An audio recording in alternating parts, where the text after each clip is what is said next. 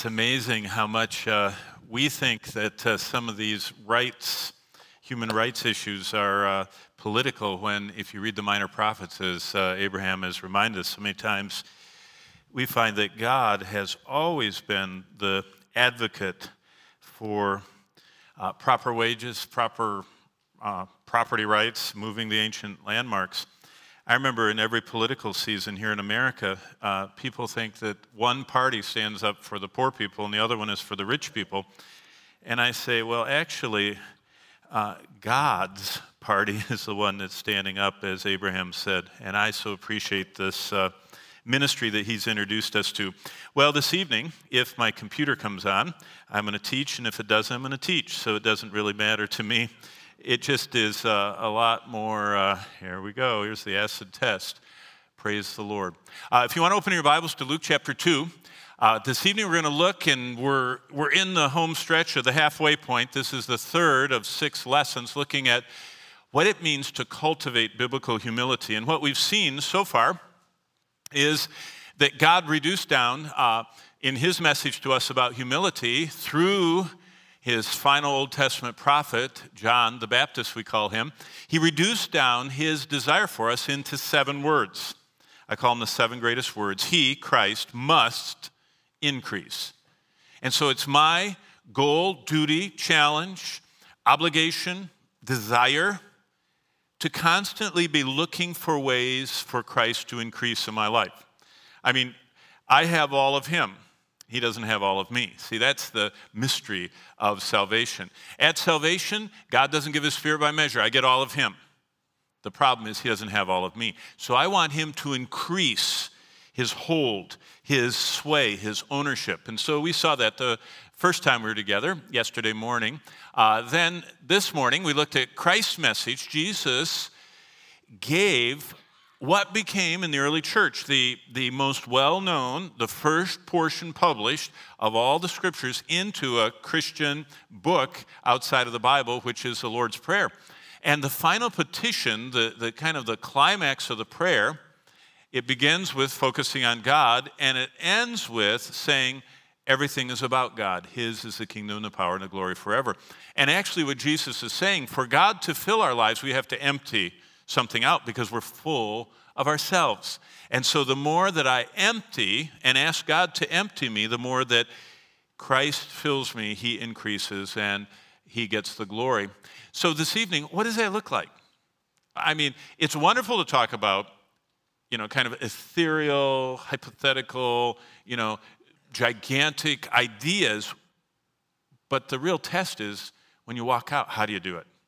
I mean, it's, it's so important that we not merely, as James said, the first teaching church pastor of Jerusalem, as he said, don't merely be what?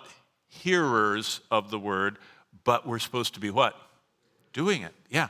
And, and so that's why eh, sometimes we get so much knowledge, it gets us puffed up. And we need to think about what the great missionary statesman C.T. Studd his Bible study method was he had two pens, a red and a blue. And everything he saw God desired, he put a red check mark by it. And every time he applied it in his life, he put a blue check mark by it. Because we're guilty of knowing far more than we do. Uh, for the last couple years, I began a set of uh, a, series of men's small group Bible studies. I had 10 of them running uh, simultaneously. And I invited men to come, and I said, but you're going to really be uncomfortable, but you have to, if you come to this, you have to agree a minimum of three months. You can't drop out. And wives were cheering because, you know, uh, husbands uh, sometimes, when it gets tough in Bible studies, they don't like it and they leave. And so they all signed on for three months minimum. And at the first session, I said, We're going to read the Bible, find the truths of the Bible, and then we're going to write out a prayer applying it to our life. All the men love to read the Bible and find principles, none of them like to apply it to themselves. They could say, This is a good verse for my wife. This is a good verse for my kids. This is a good verse for my coworkers. But what does it look like in my life is painful. See, that we're, we are effective in telling other people what to do. We struggle with applying the scriptures to ourselves. So a good way to do it is to see it in someone else's life. And so Luke's message is what humility looks like, and we're going to see that starting in verse 8. Peter's message is telling us that humility is a choice. In fact, he says this that we're to gird ourselves with the apron of a slave. Elders, he's talking about, but then he says, yes, all of you. He says elders are supposed to be the prime. I'm talking about in Baptist churches, the pastor is the elder, but in all the other churches, they understand there's a plurality of elders, in most of them at least. And the elders are the recognized, gifted men that God has given to be the spiritual leaders of the church. And they match the qualifications of, of 1 Timothy 3 and Titus 1. And so, and by the way, I don't mean to offend anybody, God says they're men. I know that's great uh, discussion about that, but actually the Bible does say that, that uh, they are men. But doesn't matter uh, if your church doesn't understand that yet, but the Lord will work on them. But uh, in the scriptures, it says these men who are elders are supposed to tie on the apron of a slave. And that picture is what Peter says is a choice. Paul goes on to say in, in uh, the next session we're going to go to in Colossians 3 that, that humility is like a garment, it's like a coat, it's like a, a, a, piece of clothing that, that is hanging in our spiritual closet, as it were, and every day we have to choose to either put it on or not. How long has it been since the average, normal American believer has thought about putting on humility and going through the day clothed with the humility of Christ? That is not a frequently pondered idea. And, and that's what, from the beginning, Paul says humility is, is a discipline that we say, I can't go through life because Satan loves pride, because he's in the embodiment of pride. I can't go through life having this vulnerability to his influence by by having pride. So I must clothe myself. And so we'll see that uh, in Paul's message. And then our final message is uh, when we go to James, which is actually the first New Testament epistle, and see that humility is really the grounds for spiritual protection. It's the way we resist the evil one because we cannot, in our own strength, humble ourselves. That's why it is a choice but then God pours out his grace, and that's what we'll look at. So that's just a brief overview. We're at the halfway point there, number three. But what does it look like to offer God a life wrapped with humility? Well, what I say is God makes life so simple. He tells us we have a choice to glorify him or not. When I was uh, in college, I went to a Christian camp called the Wilds in uh, Brevard, North Carolina, and the camp director there was a friend of mine, and he started a chant that they always went through in that camp. And it went like this only two choices on the shelf pleasing God or pleasing self. And he told the campers, he said, if you forget everything else at the Wilds, Christian campground, go out of here knowing that when you leave these gates into every day of your life, you have two choices in everything you do. When you're picking your job, when you're going to school, when you're driving your car, you can please God or please yourself. There's no middle ground. A lot of people like the middle, they want to be between. God says, God is very absolute. He says, either you glorify me or you don't. Either you please me or you don't. Either what you're doing will last forever or it won't, it'll burn up. And so God makes life so simple. He tells us we have a choice to glorify Him or not. And every day, every choice, every moment is either for Him or not. Now that's simple. That makes life simple. The message for us today is humble people are seeking God's glory, not their own. Proud people don't seek God's glory. And in Luke 2, we see this simple truth about God's glory being attached to the simplicity of humility. And we're talking about the shepherds. And God provides us with one of the most beautiful portraits of humility in this well known account of Christ's birth. And basically, just, I mean, the, what we know from the Christmas story do you know any shepherds' names? Have you ever thought about that? All of our manger scenes have those shepherds. Every year, the kids all dress up like shepherds. We never hear their names. Why? Because the infinite God of all wisdom, who omnisciently knows everything, picked a group of people that were the stars of the birth of Christ event. They were the witnesses, they were the first to see Christ. They were the ones that God invited to the birth event, and they're nameless. And so not like us.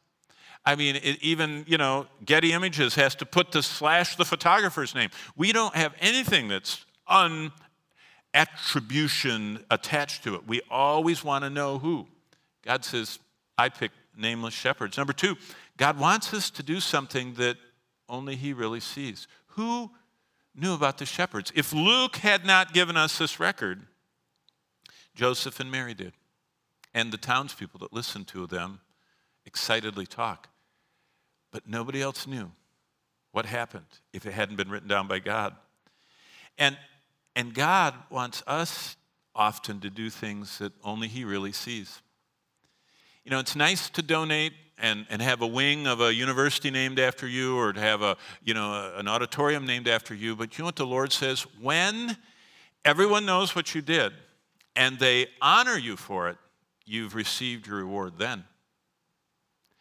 But when, like the shepherds, we offer something to God that few people ever know about, that's when God says, I will honor you. If you make sure you get honored on earth, good. God doesn't say it's bad, He says you got it, but that's all you're getting. But if you let me honor you, uh, you'll be honored. And, and we know, I mean, Paul clearly talks about God's rewards. But finally, when God uses us to do his plan, even if what we did is not seen or ever known by very many on earth, God remembers what we do. And you've all heard. I mean, do you remember the name of the person that led Billy Graham to the Lord? Do you remember the name of the person that led Dwight L. Moody to the Lord? Do you know anything about the, the different uh, monks that influenced Luther that spawned 500 years ago the, the Christian Reformation, the Great Reformation? We don't often know or remember those people that God used, but God never forgets them. And I think about, from our perspective, there are these mega Christians I mean, and, and they're, they're kind of like household names. And that's wonderful. And we all have been blessed by them. But really, God has this army of people who do his plan and no one ever sees them, nobody ever knows about them. And God says, I remember. I will forever remember. In fact, it says in Daniel chapter 12 that those that turn many to righteousness righteousness will shine like the stars forever. When God rewards us, it's an endless event. So, what he's saying is trade the temporary, proud, prompted attribution of praise to you on earth and, and avoid that as much as humanly possible so that I can honor you. And that's the choice we make every day pleasing God or pleasing self. So, what are some lessons from the shepherd? Well, first of all, kind of a reminder of what we all know life for a shepherd in century one was very difficult. We kind of uh, think of David, you know, the shepherd and the shepherds in the Christmas story. But they had cold nights and long days. They were always distant from their family, and they rarely had friends because they lived out there with the animals Sheep stink, and shepherds often, if you're around them, smell. And sheep wander, and shepherds search for them. And life is never restful, and work is never done. And a good shepherd would sleep in the doorway of the fold. How uncomfortable would that be? And when you think about it, it was almost like being marooned or, or put on a desert island when you were a shepherd because you were, you were forcibly kept watching them all the time and couldn't connect with life back home. At the low end of Jewish society was the shepherd. They were away from the synagogue. Soon agoge means to gather together. They did not. So they weren't a part of the synagogue. They were absent from the temple. Do you know why? They wouldn't let them in. Why? Because they touched dead things. If you touched dead animals, you were unclean. You couldn't come in. Part of their life was touching dead animals. And so they were unclean and they were excluded and absent from the temple. They were defiled and they were outcasts, especially to the Jerusalem crowd. In fact, the, the writing code, the legal code of, of Judaism says they couldn't be a witness in an event. It's like they couldn't stand up as a witness because they were considered to be suspect because they were not known well enough. They were always out there. But on this night in Luke, everything changed. On a starry night outside of Bethlehem, a group of shepherds, humble, nameless, nothing known about them, shepherds, only known to God, were forever changed. And think about that event. What they heard and saw as they were the humble recipients of this blazing light show got burned in their hearts. And, and what's need is how they responded to God. And, and that's the picture that, that touches my life. They went from the dazzling light show in the fields and they searched till they found him. You know, they weren't content with just the show. The angels, the countless angels, in, in such intense light, coming from the presence of God, announcing this. And, and that was a lifetime experience in itself. But they weren't content with just that show. They did what they were asked to do and searched till they found him. And that's an interesting thought. Luke tells us that they found him and they were never the same. Well, the shepherds are so much like us. God knows just where we are. You know, a lot of people think God's lost their phone number or their email or their address, you know, and they're constantly worried that, that God doesn't know they're there. God knows his wisdom, his infinite wisdom. He knows everything, and God knows exactly where we are, just like he knew where they were. And God came to them. And that's a picture of salvation. God comes to us. God tells us how we can see Jesus. He told the shepherds, This is how you get to see him. God tells us how to find him. In fact, that's part of Bible study. What does the Bible say? You'll seek me and you find me when you seek for me half heartedly, right? Did I quote that well? Would I get that in Awana uh, as a verse I did? No. When you seek for me with what? All your heart. With my whole heart have I sought thee. Oh, let me not wander from thy commandments. God is very demanding. He said, I want all your attention.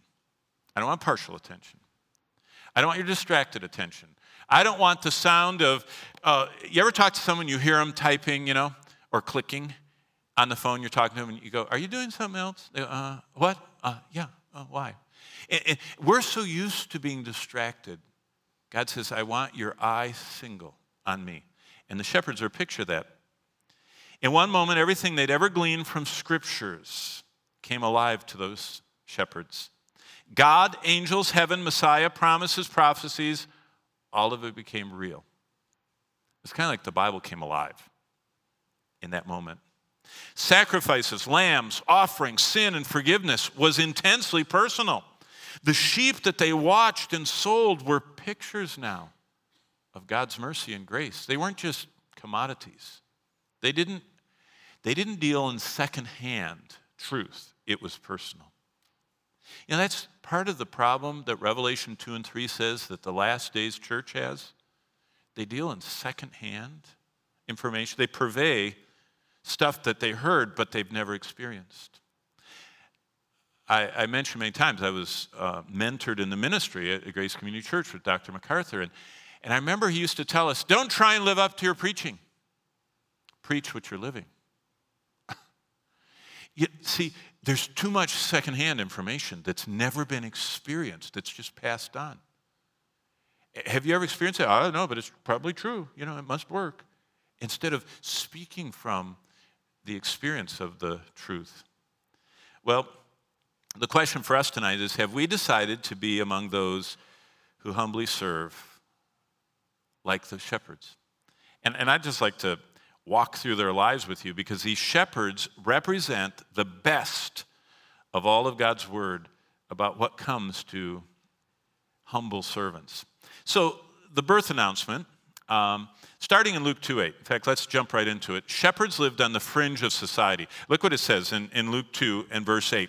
And if you just read the Christmas story with the eyes, kind of put the lens up, uh, uh, and, and try and see the, the humble setting and the message the Lord has. It says, Now there were in the same country shepherds, look at the, the details, living out in the fields, keeping watch over their flocks by night. So this is a round the clock deal. And they're living out there. They're away from society. They lived on the fringe of society. Their work kept them from the temple, from the synagogues. They were ceremonial unclean. They were outcasts. So, number one, shepherds were on the fringe. The second thing that's true, look at verse 9. And behold, an angel of the Lord stood before them, and the glory of the Lord shone around them. And look at the result. This is a common event. Whenever humans get to see the glory of God, scares them. It, it, well, Isaiah says, I'm dissolving. Job says that, that I'm coming undone. Uh, Peter says, Depart from me. I'm unclean. Oh, your glory is so great, I can't be around it. Moses, being in the for 40 days, began to glow. God's glory is overwhelming. When the Apostle John saw Jesus with that face that glowed like the sun, you know, the book of Revelation has 404 verses in it, over 800 allusions and quotations and direct ties to almost every other book of the Bible. The book of Revelation is the most connected book in the Bible to every other book because it's the revelation of Jesus Christ. And he's the theme of the Bible. And so Revelation ends with that connection to everywhere else. But when the when John on Patmos saw Jesus as he is in his, his resurrection glory with a face that shone like the sun in its strength, what did he do? Did he walk up and say, "Hey, how you doing?" he fell on his face and became what? Like a dead man. See, God's glory is overwhelming. It humbles us. You see, God wants us to see his glory because to glorify him, we have to see him as he is and see ourselves as we are. And we fall short of his glory. And so God showed them his glory, and they had the right response. The end of verse 9, look what it says. They were greatly afraid. Next, God sent, look at t- verse 10. Uh, it's fascinating. It says, And the angel said to them, Do not be afraid. They were. They were greatly afraid. Verse 9. Don't be afraid, for behold, I will bring you good tidings of great joy, which will be to all people. Now look at verse 13. As the angel continued, suddenly, behind the, the one angel, there was with the angel a multitude. Now that Greek word is stratia. That, that speaks of it, the, in, in um, military terms, it's kind of like an innumerable army. A stratia would be like, you know, facing the million Persians or whatever uh, from Alexander the Great's time. A multitude, a countless army of heavenly hosts that were praising God, and we know the, the Christmas story. The angel said, Don't be afraid. And then suddenly, verse 13, there was this multitude. And that word is used in biblical times for a, a military encampment that just stretched so far. In fact, in Revelation 5.11, this word constitutes a number that humans can't comprehend. It says in Revelation 5:11, there was a multitude no one could number. There was a stratia that, that was numberless. So this is this huge group. God sent a countless army of angels to announce Christ's birth. Why? Because Jewish tradition is that when a son was born, the entire village gathered to celebrate that family had such a blessing that the name would continue. And when God's son was born, there was no one. Remember, he came to his own, his own received him not, and they, they didn't care. So God sent his own welcoming committee a countless number of angels and nameless shepherds. It's such a picture. Well, what are some, what I call profound lessons? The shepherds show us how God delights in using his glory, for his glory, the humble. The Lord did not pick the religious leaders, the Lord did not pick the wise men to announce, witness the birth of Christ. They actually came quite a while later. If you look and piece the story together, they are not coming to the stable. I know in our you know manger scenes they're there, but they weren't. You know, it was a ways away because it, they come later, just before the flight to Egypt and kind of finance that. It's the humble shepherds that were the only witnesses of this birth. God delights using for his glory the humble. God calls some of the most distant people, some of the most defiled and outcast people of the day to produce great glory for himself. Why? Because God resists the proud. That's a common denominator through all these accounts. God resists the proud, but James says he gives grace to the humble. The shepherds remind us how God came to mankind. God always opens the door to the humble. He wants to. He wants us, he wants to douse us with grace if we will choose to clothe ourselves with humility.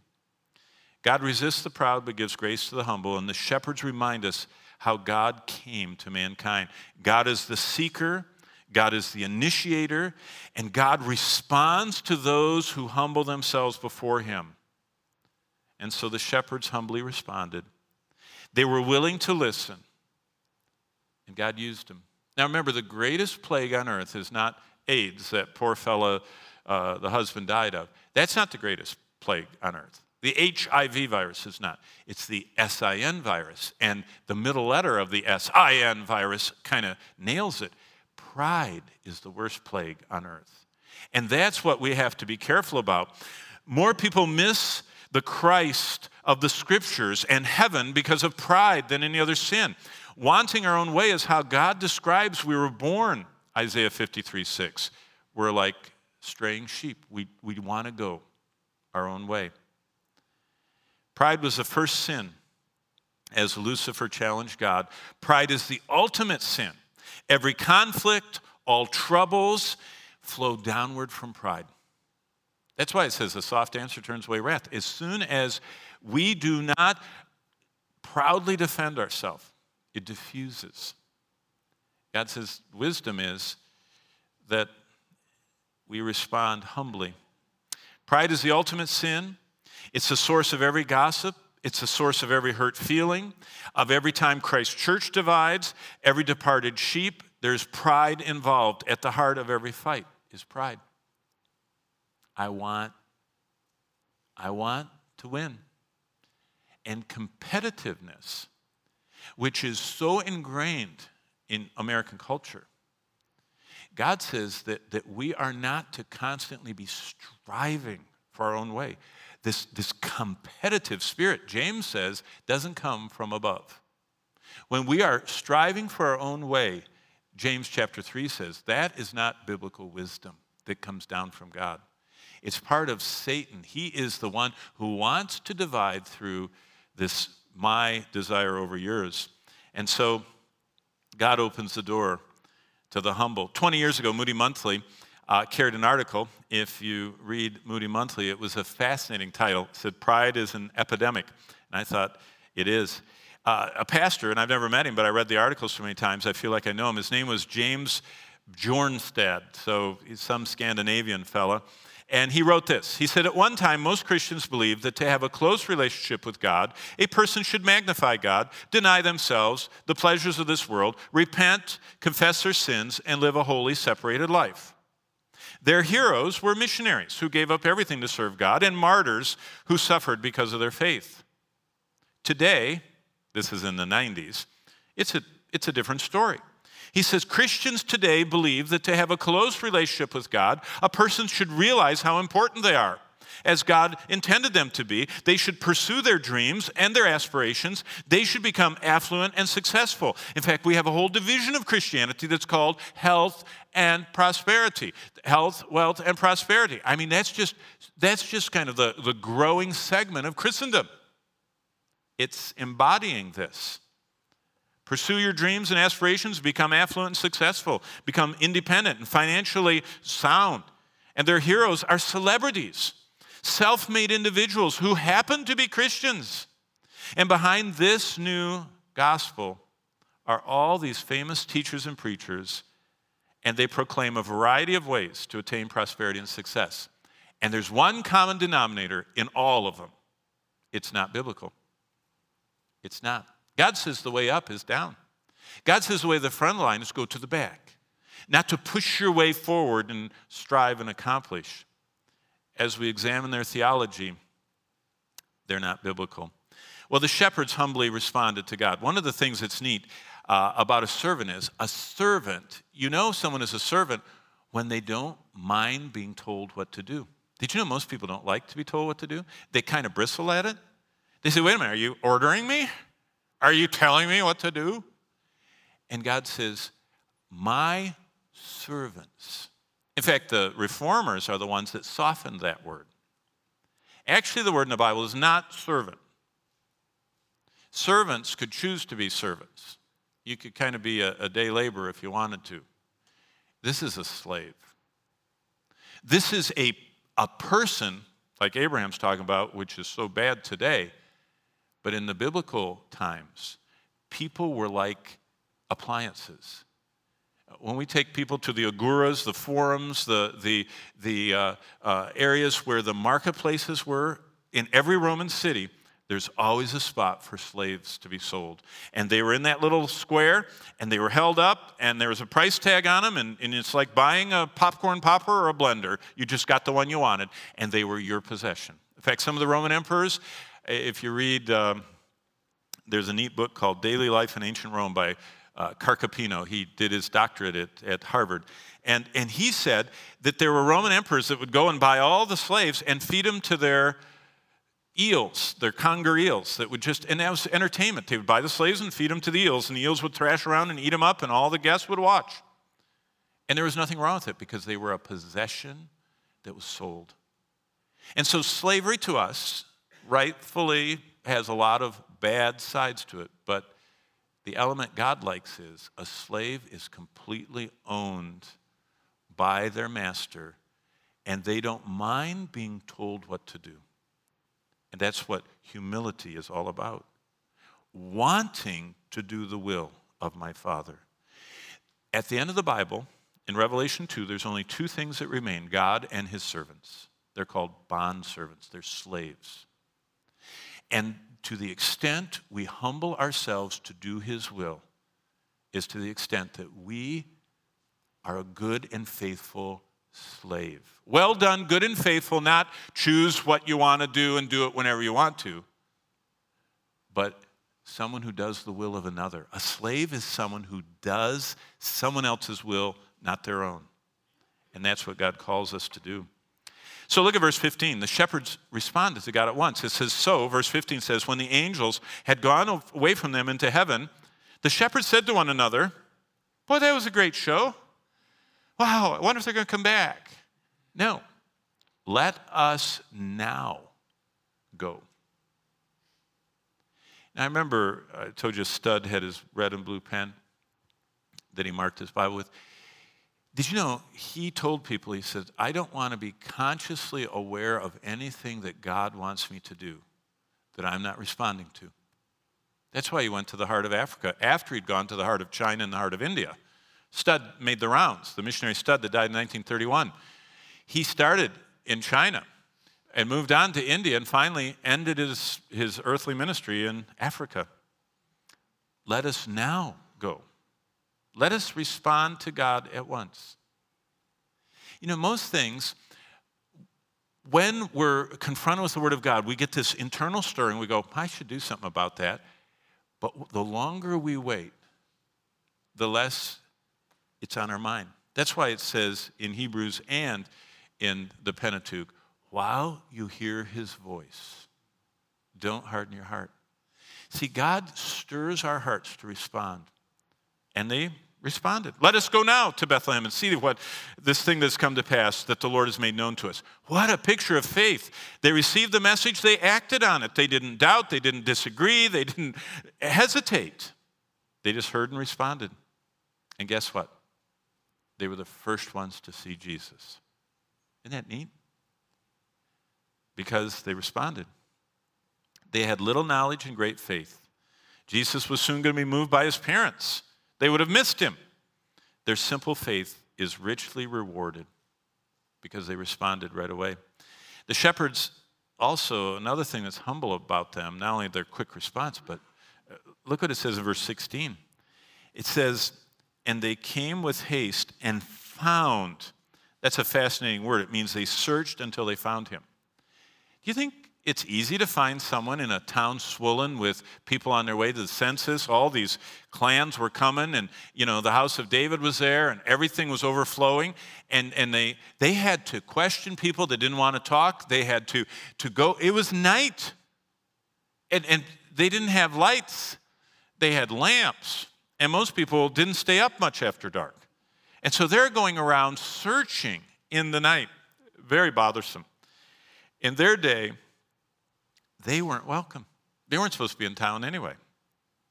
Stay where you were, people would say. Go away. We don't like you. You're an outcast. You're unwelcome. You smell. Yet they came, they found, they believed. They went against the crowd.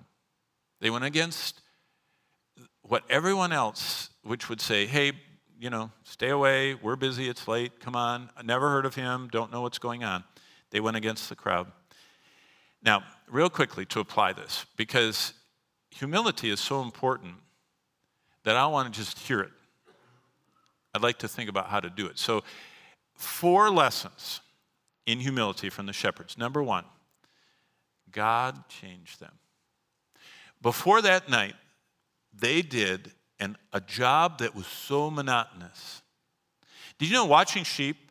Sheep are terrible. Sheep walk so much in the same place, their pathways become trenches. In fact, when you tour the land of Israel, you can see the, the trails of the goats and sheep on every hillside because they don't go anywhere. They follow the very same paths until they wear these lines that, that you can see on every hillside the marks of their, the pathways. God changed them.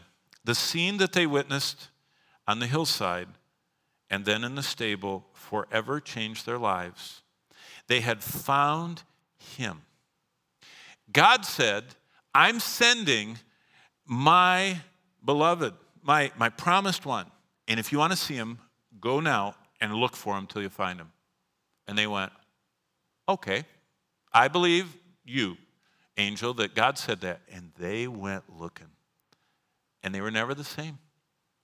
And they're immortalized in this scripture. What happened was, in that moment, everything they'd ever heard about the scriptures came alive. God was real. Angels were real. They heard him and saw him. Heaven was open. Messiah arrived. Promises and prophecies in that old book were real. It all made sense. That's why when they went into the town, people were amazed. When you read the Christmas story, it says that, that the whole town started rippling with these un civilized, uneducated, unsocial men came with this passion that couldn't be resisted. Now, the question for us is Did you know I'm describing what salvation is? God reveals himself to us, offers us when we're convicted of our sin and, and, and he is opening our eyes to the truth of salvation, he offers to us to meet Jesus Christ personally. And you can't have God open your eyes and draw you and point you to Christ and see Christ and stay the same. See, that's a problem with 21st century Christendom. Barna and Gallup can't find a statistical difference between Christians and unsaved people. They divorce at the same rate. They, they use all kinds of, you know, uh, different drugs at the same rate. They are the same rate of pornography consumption. They're at the same level of greed. They are just as unhappy. There's no statistical difference in Christendom and those that don't claim to be Christians. It's amazing. The question is God changed them. Has God ever changed you? Not the people around you, you. See, that's, that's the power of Christ in me. That, that when Mr. Walgreens follows me around Walgreens yesterday, I finally got the message that the Lord was giving me someone to share the gospel with. What do I share? What someone else said or what I have personally experienced? That I know Christ. I will never die. Whoever lives and believes in me will never die. That, that I believe the nevers of Christ that I believe that He is real, that He is living within me, that I will never answer for my sins. That God treated Jesus like He committed 61 years of sin, just like I have, and more. And God punished Jesus like He's committed every sin I ever will or ever have or will.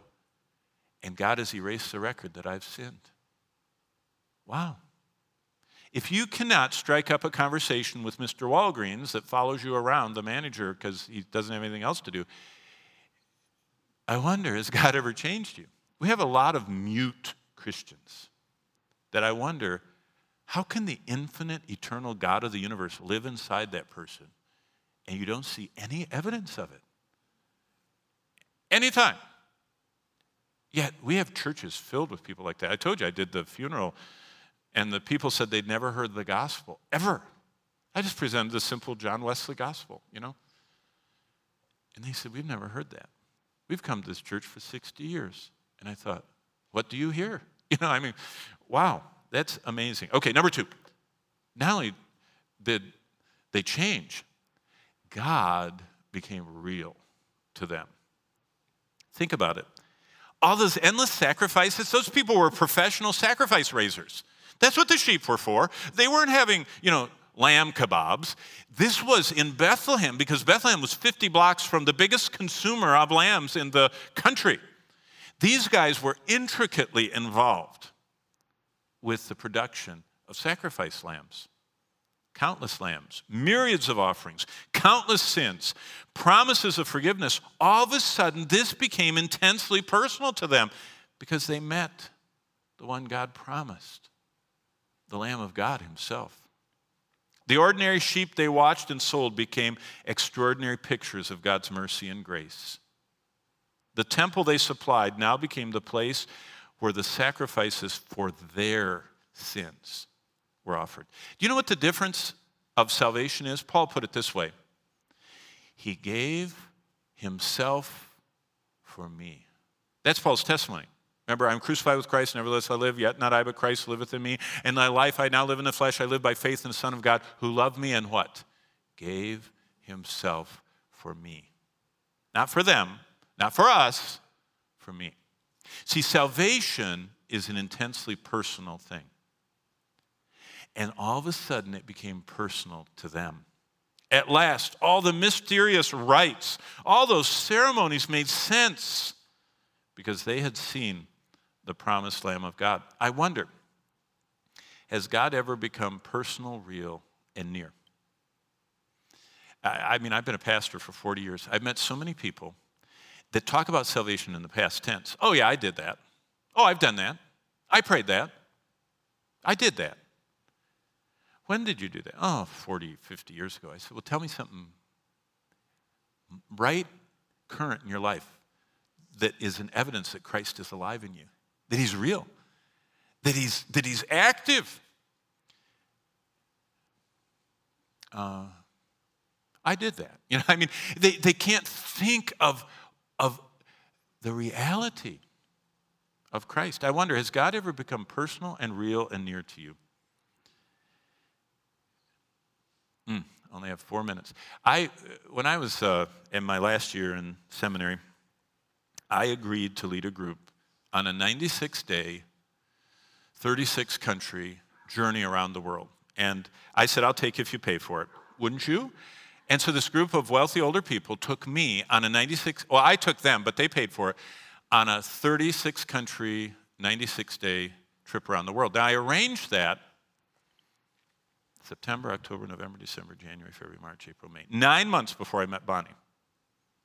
I met Bonnie on May 1st, changed everything, everything in my life, but I was committed to this trip. And I, every day up until the departure, I didn't want to go on that trip. And I remember even with tears running down my face asking Bonnie if there's a way I could cancel this trip. She said, honey, you need to go. So we agreed we get married at the end of the trip, so December 27th. So we left on September 1st, this group. And my wife to be wrote a handwritten letter to me found the itinerary. I gave her the itinerary. She found how to send a letter and get it there in time. And every hotel I checked into, I would get to the desk and give them my passport, and they would go, Oh, we've been waiting for you to come. And they'd hand me this letter with hearts and perfume. Every hotel. And I'd get that letter and I'd go, hey, thanks. And I'd throw it in my suitcase. Never opened any of them, never read them, right? Right? Are you kidding? I can still feel hitting the, the counter, and I, I'd, I'd fall to the floor, sitting at the desk of the hotel, tearing that thing open madly, and the group was waiting. And I'd say, Go to your rooms. I'm reading my letter from Bonnie. And she just wrote letters to me around the world, every hotel I got. And I could tell you funny stories about that. Do you know why I opened them and, and couldn't wait to get to the desk and, and why the, the, the clerk couldn't wait to give it to me because there was such an evidence of a person that I loved and longed for and couldn't wait to hear from and couldn't wait at the end of 96 days to see. Now, I just described what the Christian life is supposed to be like. And this is the love letter and the envelope that we're to tear open. And a lot of people throw it in the suitcase. Show no evidence of a longing like those that are engaged to be married. Wow. Has God ever become personal, real, and near to you? Number three, God started them down a new path. That night, their lives changed. They went to back to the old job, but they were new people. They went to the old job, but they were new men. I wonder, has God started you down a new path, his pathway for your life? Are you absolutely, totally convinced that you are doing what God called and designed and empowers you to do? Do you walk through life with this expectancy? I think about my father. My father worked 46 years for General Motors, Oldsmobile Division, the same plant in Lansing, Plant 3. 46 years, same building. 46 years, same job. My dad loved his job. He had a lunch pail, and the UAW made him have a break every five minutes, I think, back then. The UAW had, I, I think you, you worked five minutes and had the rest of the hour off. I don't remember what the deal was, but he loved it.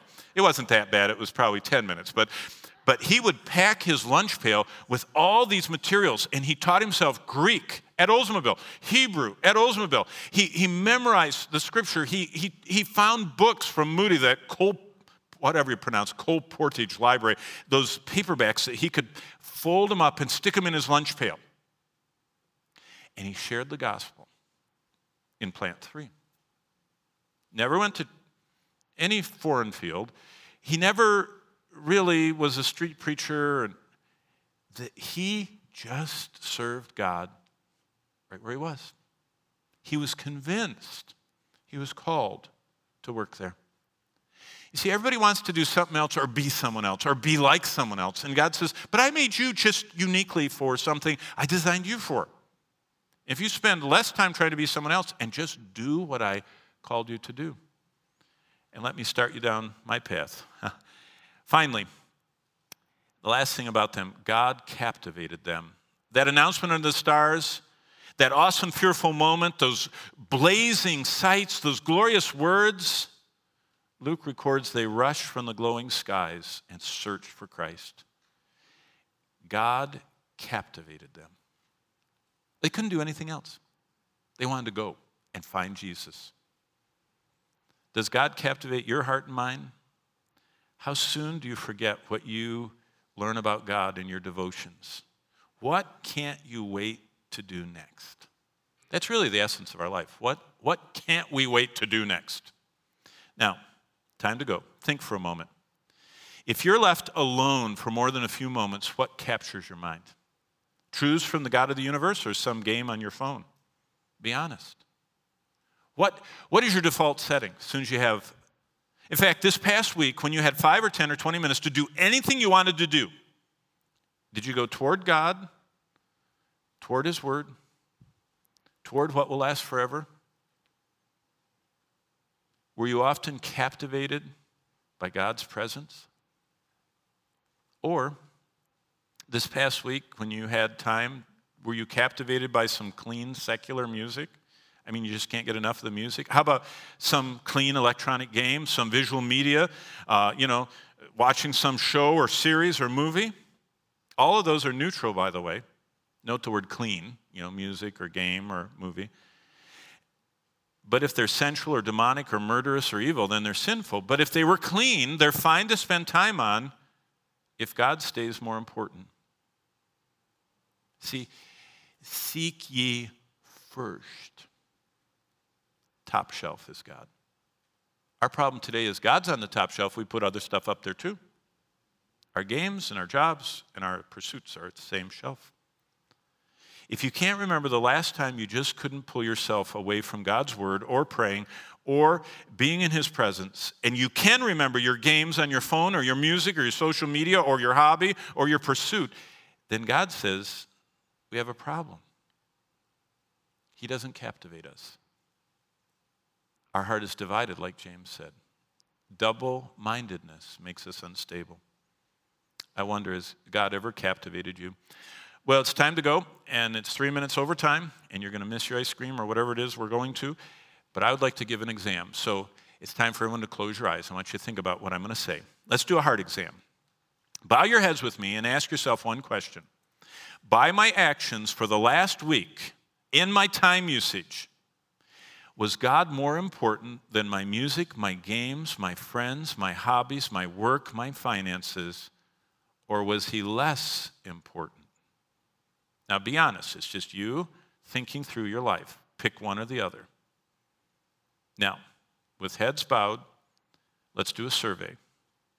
How many of you say you struggle to keep God more important than things that you really like in your schedule, like music and games and activities and being online? I mean, honestly, raise your hand. You say, I struggle. Okay? My hand's raised with you. Now, with our heads bowed before the Lord, it's time to do something.